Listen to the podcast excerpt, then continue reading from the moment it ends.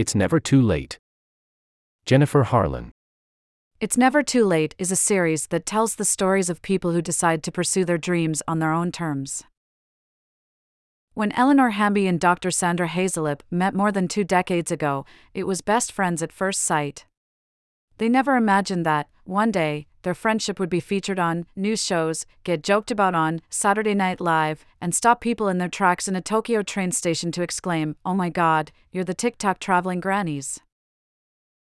Ms. Hamby, 81, and Dr. Hazelip, 82, have inspired people all over the globe with their project Around the World in 80 Days, at 81 and still on the run, named in homage to Jules Verne's 19th century adventure novel. Their travels earlier this year took them from the icy shores of Antarctica to the rocky majesty of the Grand Canyon and racked up more than a million likes from thousands of followers along the way. We totally, totally were not expecting this, Ms. Hamby said the women first crossed paths in their late 50s at a Christian medical mission in Zambia, where Ms. Hamby, a documentary photographer, was the director, and Dr. Hazelip, a recent widow, had come as a visiting physician. Five years later, Ms. Hamby's husband also died, unexpectedly. Dr. Hazelip was looking to move her medical practice to Abilene, Texas, where Ms. Hamby lived, but didn't want to fully relocate. So, Dr. Hazelip made her friend an offer. She said, If you'll give me a bed two nights a week, I'll take you out to eat, Ms. Hamby recalled. It was during those weekly visits that they discovered a shared love of travel. One day, I said, Ellie, I've always wanted to ride the Trans Siberian train. Do you think that's something we could go on as a trip together? Dr. Hazelip recalled. That was their first big adventure, in 2008, and trips to Southeast Asia and the Middle East followed in 2010 and 2011. On their first few trips, the pair used a blog to keep their friends and family updated. For the 80 day tour, a friend helped them set up accounts on Instagram and TikTok, and soon thousands of followers around the world were along for the ride. People kept saying how much we were an inspiration, and inspiration for a good friendship, and inspiration to get out and do things, Ms. Hamby said. The whole experience has definitely been a life changer. And they're not stopping. The friends can't travel all the time, they both still work, Dr. Hazelip at a hospice center and Ms. Hamby for the medical mission, but their next trip, around South America, is already in the works for 2024, Dr. Hazelip said. And our theme will be We are 82 and travel we can do. The following interview has been edited and condensed.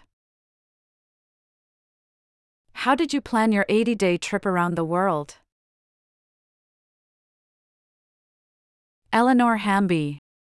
Well, we started with the book, Around the World in 80 Days, by Jules Verne. Dr. Sandra Hazelip. We wanted to go to as many cities as the protagonist, Phileas Fogg, supposedly went to on his trip. We also knew that we definitely wanted to go to all seven continents, he didn't do that. And then we wanted to see as many wonders or natural wonders of the world as we could. Hamby. In the end, we wound up going to 18 countries and 8 wonders. Sandy made a Word document for every single day of the trip.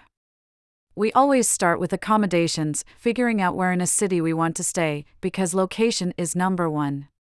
We really just need a place that's clean, because we don't spend a whole lot of time in the hotel. And then we look for the best price. We love to find these gem little hotels, like where we stayed in Cairo, $13.50 a person a night.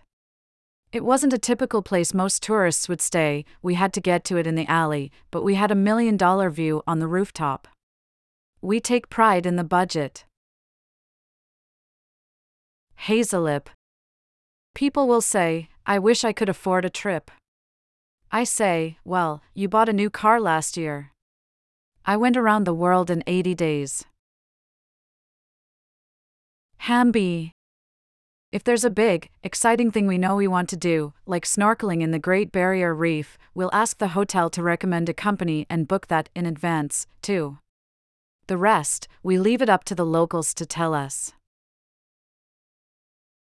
How do you adapt when a wrench is thrown into your plans at the last minute? Hamby. Sandy and I basically have a positive outlook on a problem. It's not like, oh, woe is me, what are we going to do, crying. No, we see the problem and we know there's a solution out there. We've just got to keep a clear mind and a smile on our face, and the solution will come. Was travel always a big part of your lives? Hamby. I grew up on a farm in Oklahoma, in a very rural area, and I really did not travel at all.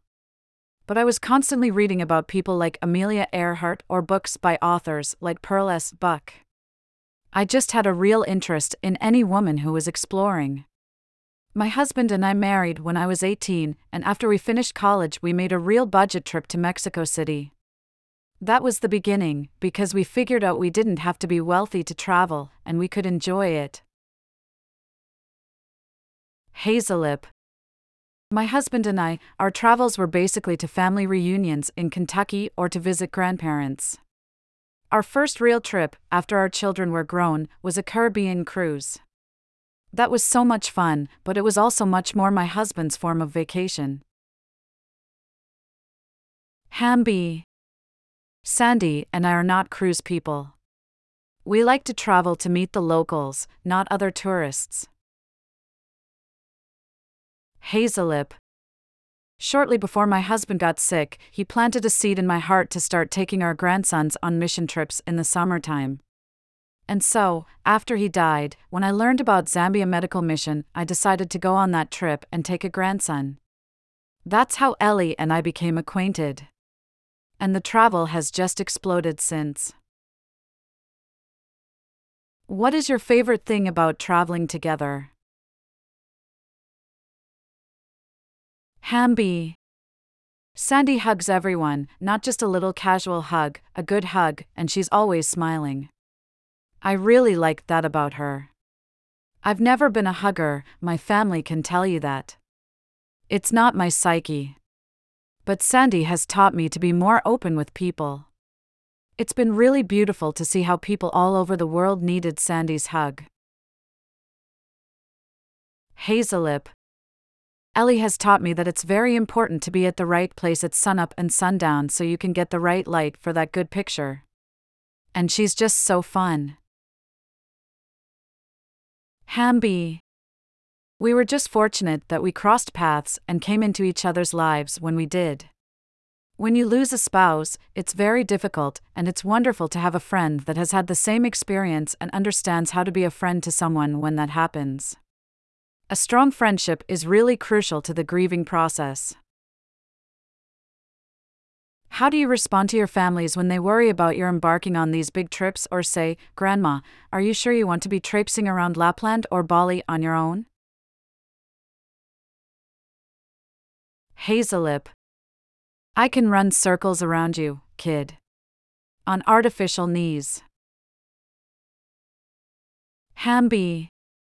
We tell everyone we did not go on a vacation. We went on an adventure. And we never missed a day, we were either on an adventure or we were flying. That's why not too many people will travel with us. My kids like to relax at the beach. They want to stay at more expensive hotels.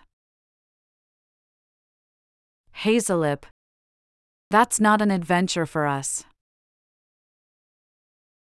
What advice would you give to people who have been dreaming of an adventure like yours? Hazelip. Get up out of your easy chair. Step out of your comfort zone. Make some plans and live. Hamby. Age is only a number. If you think you want to try something, don't be afraid to step out. Do it because you're going to regret if you don't, and you will never regret if you do. What have your travels taught you? Hamby. Trust in people, because they're basically good. Just reach out and smile. Seriously, a smile will bring friendship. It will open doors. It will knock down that barrier or make that person more likely to help when you have a problem. I guarantee you're going to have a much happier trip and you're going to meet a whole lot more people if you're smiling. Jennifer Harlan is a staff editor for special projects and a co author of the books Finish the Fight The Brave and Revolutionary Women Who Fought for the Right to Vote and Call and Response The Story of Black Lives Matter. At Jen underscore Harlan. Chasing their dreams on their own terms. The Times series It's Never Too Late features people who challenged expectations and changed their life. Here are some of their stories Becoming an activist. 13 years ago, she retired from teaching and embraced another passion protecting the environment. Opening an inn. This couple traded in their popular restaurant in Michigan for an inn nestled in the Catskills. Their new business opened just days before the pandemic was declared. Pivoting from NFL safety to neurosurgeon. His two childhood dreams were to play football, then become a neurosurgeon. After he was cut from the Pittsburgh Steelers, it was time for Plan B. Going to college. He served 15 years in prison. Since then, he's been on a mission to remake not just his own life, but the legal system itself. Moving to Italy. She vowed to move to Italy when she was 20. It would take her 38 years. Climbing El Capitan. Her son is one of the world's top rock climbers. To celebrate her 70th birthday, she followed in his footsteps.